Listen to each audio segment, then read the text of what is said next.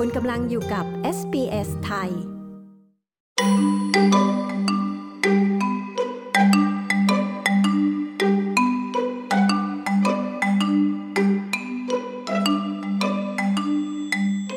คุณผู้ฟังคะ จากการสำรวจสถิติขององค์กร Reach Out Australia ซึ่งเป็นองค์กรผู้นำเกี่ยวกับสุขภาพจิตของเยาวชนและผู้ปกครอง พบว่า 52%ของเยาวชนในออสเตรเลียเคยมีประสบการณ์ถูกบูลลี่ หรือการกลั่นแกล้งรังแกที่โรงเรียน ซึ่งอาจส่งผลให้เด็กรู้สึกโดดเดี่ยว กลัว ไม่ปลอดภัย และมีความเครียดอาจนำไปสู่การหลีกเลี่ยงการไปโรงเรียน การเรียนแย่ลง และกระทบต่อสุขภาพกายและสุขภาพจิตได้ วันนี้เราจะมาพูดคุยถึงเรื่องที่สำคัญกับบุตรหลานของเราเรื่องนี้นะคะ กับคุณเนนภาเฮเวิร์ดซึ่งเป็นคุณครูคนไทย ในรัฐควีนสแลนด์ว่าเราจะมีหนทางป้องกันและแก้ไขเรื่องนี้ได้อย่างไรค่ะ ไปติดตามรับฟังกันเลยค่ะ สวัสดีค่ะ สวัสดีค่ะอ่าเราชื่อเนนภาไฮวุฒนะคะ เราเป็นครูที่โรงเรียนในควีนสแลนด์เป็นครูเกือบ26 ปีแล้วค่ะเอ่อ วันนี้จะเรียนถามคุณเนนภานะคะว่าเกี่ยวกับปัญหาการบูลลิงในโรงเรียนนะคะ ไม่ทราบว่าคำว่าบูลลิงมันคืออะไรคะ แล้วก็เป็นปัญหาใหญ่แค่ไหนในโรงเรียนในออสเตรเลียค่ะ Well firstly um bullying and teasing ล้อเล่นเนี่ยมันไม่เหมือนกันนะคะล้อเล่นนี่มันเป็นบางครั้งครั้งนี้ครั้งนิดหน่อย but with um bullying it's more of um repetition it happens quite often and it's happened over and over and over again in national school run. It is an issue. It is an issue in every school. Um, every school in Australia and every school around the world is, is one of those things where kids learn to get along, and every now and then you do have differences, and bullying does come into play in the school grounds. ก่อนอื่นต้องบอกว่าบูลลิงกับทิ s ซิ่งนั้นไม่เหมือนกันนะคะ ทิ s ซิ่งเป็นการล้อเล่นบางครั้งบางคราว แต่บูลลิงนั้นเป็นเรื่องของพฤติกรรมการทำซ้ำๆ การกลั่นแกล้งรังแกหรือบูลลี่นั้น บได้บ่อยๆ และเกิดขึ้นซ้ำแล้วซ้ำเล่าในเขตของโรงเรียน มันเป็นเรื่องที่ทุกโรงเรียนจะต้องเจอ ทุกโรงเรียนทั่วโลกที่เด็กจะต้องเรียนรู้ในการอยู่ร่วมกัน และบ่อยครั้งมันก็มีเรื่องของความแตกต่าง และการกลั่นแกล้งรังแกก็เข้ามามีส่วนร่วมด้วย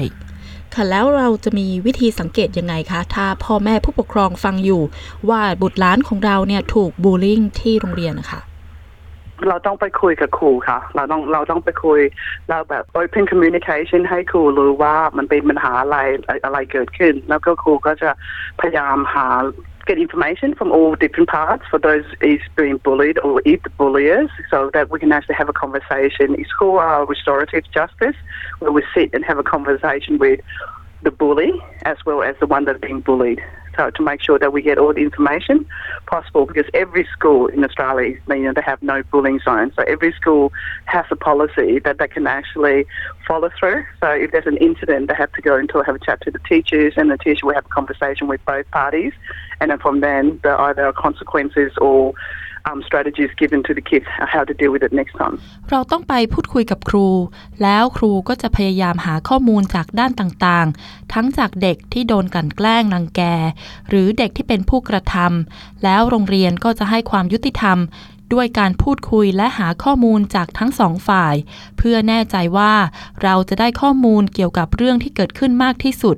ทุกโรงเรียนในออสเตรเลียจะมีการติดป้าย no bully และทุกโรงเรียนก็จะมีนโยบายที่จะต้องทำตามขั้นตอน เมื่อเกิดเรื่องขึ้น ก็จะมีการพูดคุยกับครู และครูก็จะไปพูดคุยกับนักเรียนทั้งสองฝ่าย และหลังจากนั้นก็จะเป็นเรื่องที่ครูจะมีมาตรการ หรือกลยุทธ์ต่างๆ ให้กับเด็กในการรับมือเรื่องนี้ในอนาคตต่อไป อันนี้ถามเผื่อนะคะว่าจริง ๆ แล้วเนี่ยนิสัยคนไทยของเรานะคะ จะรู้สึกว่าเราขี้อายเราไม่กล้าพูดนะคะ โดยเฉพาะถ้าเป็นแม่ๆเนี่ยนะคะ เวลาถ้าเกิดปัญหาว่าสงสัยว่าลูกอาจจะโดนบูลลิงที่โรงเรียนเนี่ยแล้วไม่กล้าที่จะเข้าไปหาครู คุณเนนภามีมีคำแนะนำไหมคะว่าจะทำยังไงจะพูดยังไงดีกับคุณครูถ้าค่ะถ้าถ้าเราเป็นแบบ อายๆนะคะ เราก็ไม่เราก็เข้าไปหาครูเรื่องอื่นสิคะไปไปเรื่องเรื่องโรงเรียนอามถามเขาว่า ลูกเราเป็นยังไงบ้างเรียนดีไหมแบบนั้นแล้วก็แบบเริ่มพูดกันเริ่มคุยกันเรื่องนี้ แล้วจากนั้นก็บอกไปว่าบอกเขาว่าเราอามเรา concern ว่าลูกเราไม่ค่อย happy not very happy coming home bit sad bit upset start the conversation that way so the teacher's aware and then the teachers will then keep an eye on what's going on. And then if it keep happening, then go again say, remember the last time we've spoken to you, we still have some issues, and then there's step will follow through. If you approach the teacher, then the teacher become aware. But if you don't talk to the teacher, the teacher's not aware, and a lot of the bullying, teacher's not aware because it happens around the corner, or it happens where the teacher's not around, because bullies do find the right time and the right place to do things where adults are not around. ถ้าเราไม่รู้ว่าจะเริ่มต้นคุยกับครูอย่างไร เราก็เริ่มต้นถามครูในเรื่องทั่วๆไปก่อน แล้วค่อยๆบอกว่า ลูกของเรานั้นดูไม่ค่อยมีความสุข ดูเศร้า เริ่มบทสนทนาแบบนี้ก่อน เพื่อที่ครูจะได้รู้ และครูจะได้คอยติดตามสอดส่อง แต่ถ้ายังไม่ดีขึ้น ก็ควรเข้าไปปรึกษาครูอีกครั้ง แล้วบอกว่าจำได้ไหมที่เราเคยคุยกัน ตอนนี้เราก็ยังคงมีปัญหานั้นอยู่ แล้วครูก็จะติดตามผลต่อไป ถ้าคุณเข้าหาครู ครูก็จะรับรู้ แต่ถ้าคุณไม่พูด ครูก็จะไม่รู้ และการกลั่นแกล้งรังแกที่เกิดขึ้นมากมายนั้น ส่วนหนึ่งเกิดขึ้นก็เพราะว่าครูไม่ได้สังเกต เพราะมันเกิดขึ้นในตอนที่ครูไม่ได้อยู่แถวนั้น เพราะว่านักเรียนที่เป็นผู้กลั่นแกล้งรังแกนั้น จะทำตอนที่ไม่มีผู้ใหญ่หรือครูอยู่แถวนั้นค่ะแล้วโรงเรียนมีนโยบาย มีวิธีการจัดการแก้ไข มีกระบวนการป้องกันยังไงกับเรื่องนี้คะ Um, all school has a bullying no, so- uh, no bullying zone. All school actually have um, a process where they actually have um, strategies, procedures to put to place. If there is bullying, not only the victims um, get help and things that, the bullies them too get help as well because a lot of bullies, something's happened to them as well. Like something's actually triggering them for them to be the way they are. So a lot of school understand that as well and try to help them so they won't actually do that action again. And the, on the other side, for the victim or the kids who are being bullied, we do have um, guidance officer, which we can the school can access, students and the parents can access. We have school chaplains where they can actually then he's actually help out, have a conversation, be more supportive, and that's quite informal kind of conversation rather than a formal kind of conversation. And every conversation you have with the school, a lot of it gets recorded. So if it happens over and over and over, then we actually have the paperwork to say, right, this, this is not working, we need to do something else on top of that. So there's strategies and process put in place so that it won't be a repeat of the bullying again and again and again. โรงเรียนทุกแห่งมีป้าย no bully และทุกโรงเรียนมีนโยบายและมาตรการที่จัดการกับเรื่องนี้ ไม่เพียงนักเรียนที่ถูกกระทำจะต้องได้รับความช่วยเหลือ แต่นักเรียนที่กลั่นแกล้งรังแกคนอื่นนั้น ก็ต้องให้ความช่วยเหลือเช่นกัน เพราะบางครั้งนักเรียนคนนั้นๆ มีเรื่องบางอย่างเกิดขึ้นกับเขาทำให้เขาเป็นคนเช่นนั้น หรือกระทำการอย่างนั้น โรงเรียนทุกแห่งก็พยายามช่วยเหลือพวกเขา เพื่อที่พวกเขาจะได้ไม่ไปกลั่นแกล้งรังแกคนอื่นอีก แต่ในขณะเดียวกันเด็กที่ถูกกลั่นแกล้งรังแก เราก็มี Guardians Office ที่เป็นองค์กรที่ดูแลความปลอดภัยของเด็ก ที่โรงเรียนและผู้ปกครองสามารถเข้าถึงได้ เรามี School Chaplain ที่คอยให้คำปรึกษาแบบไม่เป็นทางการ และบทสนทนาระหว่างผู้ปกครอง และทางโรงเรียนนั้นส่วนใหญ่จะถูกบันทึกไว้ และถ้าเหตุการณ์มันเกิดขึ้นซ้ำแล้วซ้ำเล่า เราก็มีเอกสารยืนยันว่า สิ่งที่ทำอยู่นั้นไม่ได้ผล เราต้องหาทางใหม่ ซึ่งเป็นนโยบายและกระบวนการที่เกี่ยวกับเรื่องนี้ เพื่อป้องกันไม่ให้เกิดการกลั่นแกล้งรังแกเกิดขึ้นซ้ำแล้วซ้ำเล่าอีกโดยส่วนตัวนะคะคุณเนตรนภามีประสบการณ์ในเรื่องนี้ไหมคะ มีนักเรียนในชั้นมีผู้ปกครองของนักเรียนในชั้นมาปรึกษา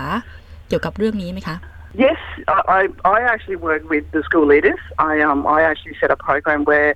I try to encourage the leaders to actually do a program where they run a program for the little kids. In that sense, where the little one, the lower school, will do this activity, do outdoor activity with the older kids.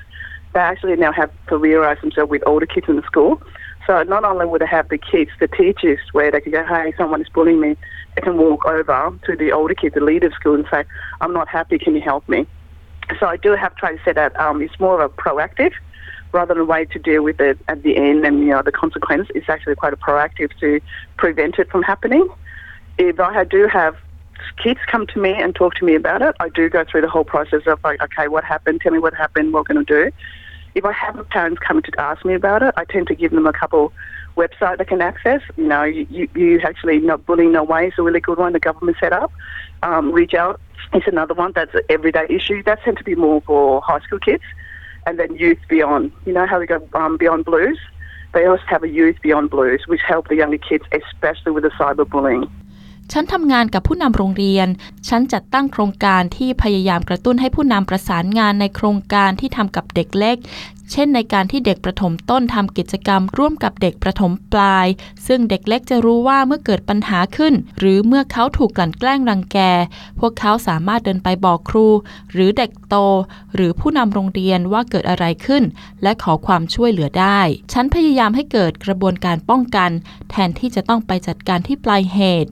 ถ้ามีเด็กเดินมาบอกฉัน ฉันก็จะจัดการตามกระบวนการ เริ่มต้นคุยว่าเกิดอะไรขึ้น และจะทำอย่างไร ส่วนใหญ่ฉันก็จะให้เว็บไซต์สองสามอัน ที่พวกเขาจะเข้าไปศึกษาได้ เช่นเว็บไซต์ของรัฐบาลชื่อ Bullying No Way หรือเว็บไซต์ชื่อ Reach Out ที่เหมาะสำหรับเด็กมัธยมปลาย หรือไม่ว่าจะเป็น Youth Beyond ซึ่งเป็นส่วนหนึ่งขององค์กร Beyond Blue ที่ช่วยให้เด็กรับมือกับปัญหา การกลั่นแกล้งรังแกทางคอมพิวเตอร์ หรือไซเบอร์บูล i n g แล้วในปัจจุบันนะคะที่เด็กเนี่ยใช้โซเชียลมีเดียมากขึ้น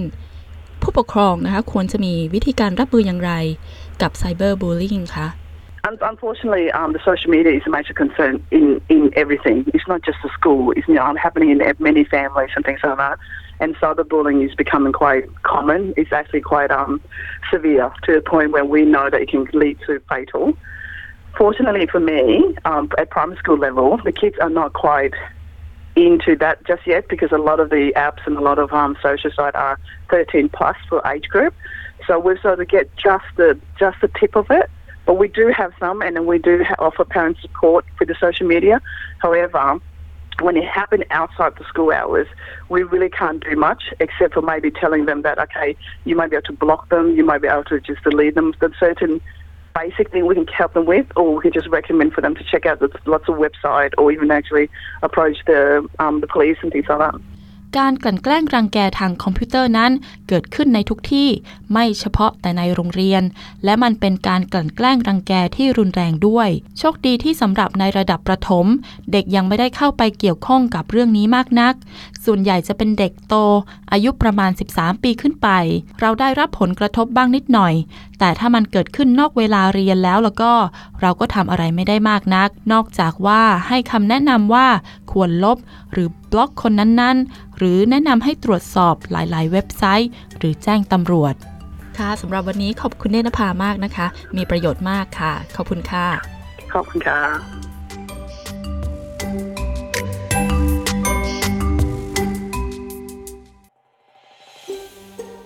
ฟังเรื่องราวน่าสนใจแบบนี้อีกใช่ไหม ฟังได้ทาง Apple Podcast Google Podcast Spotify หรือที่อื่น ๆ ที่คุณฟัง podcast ของคุณ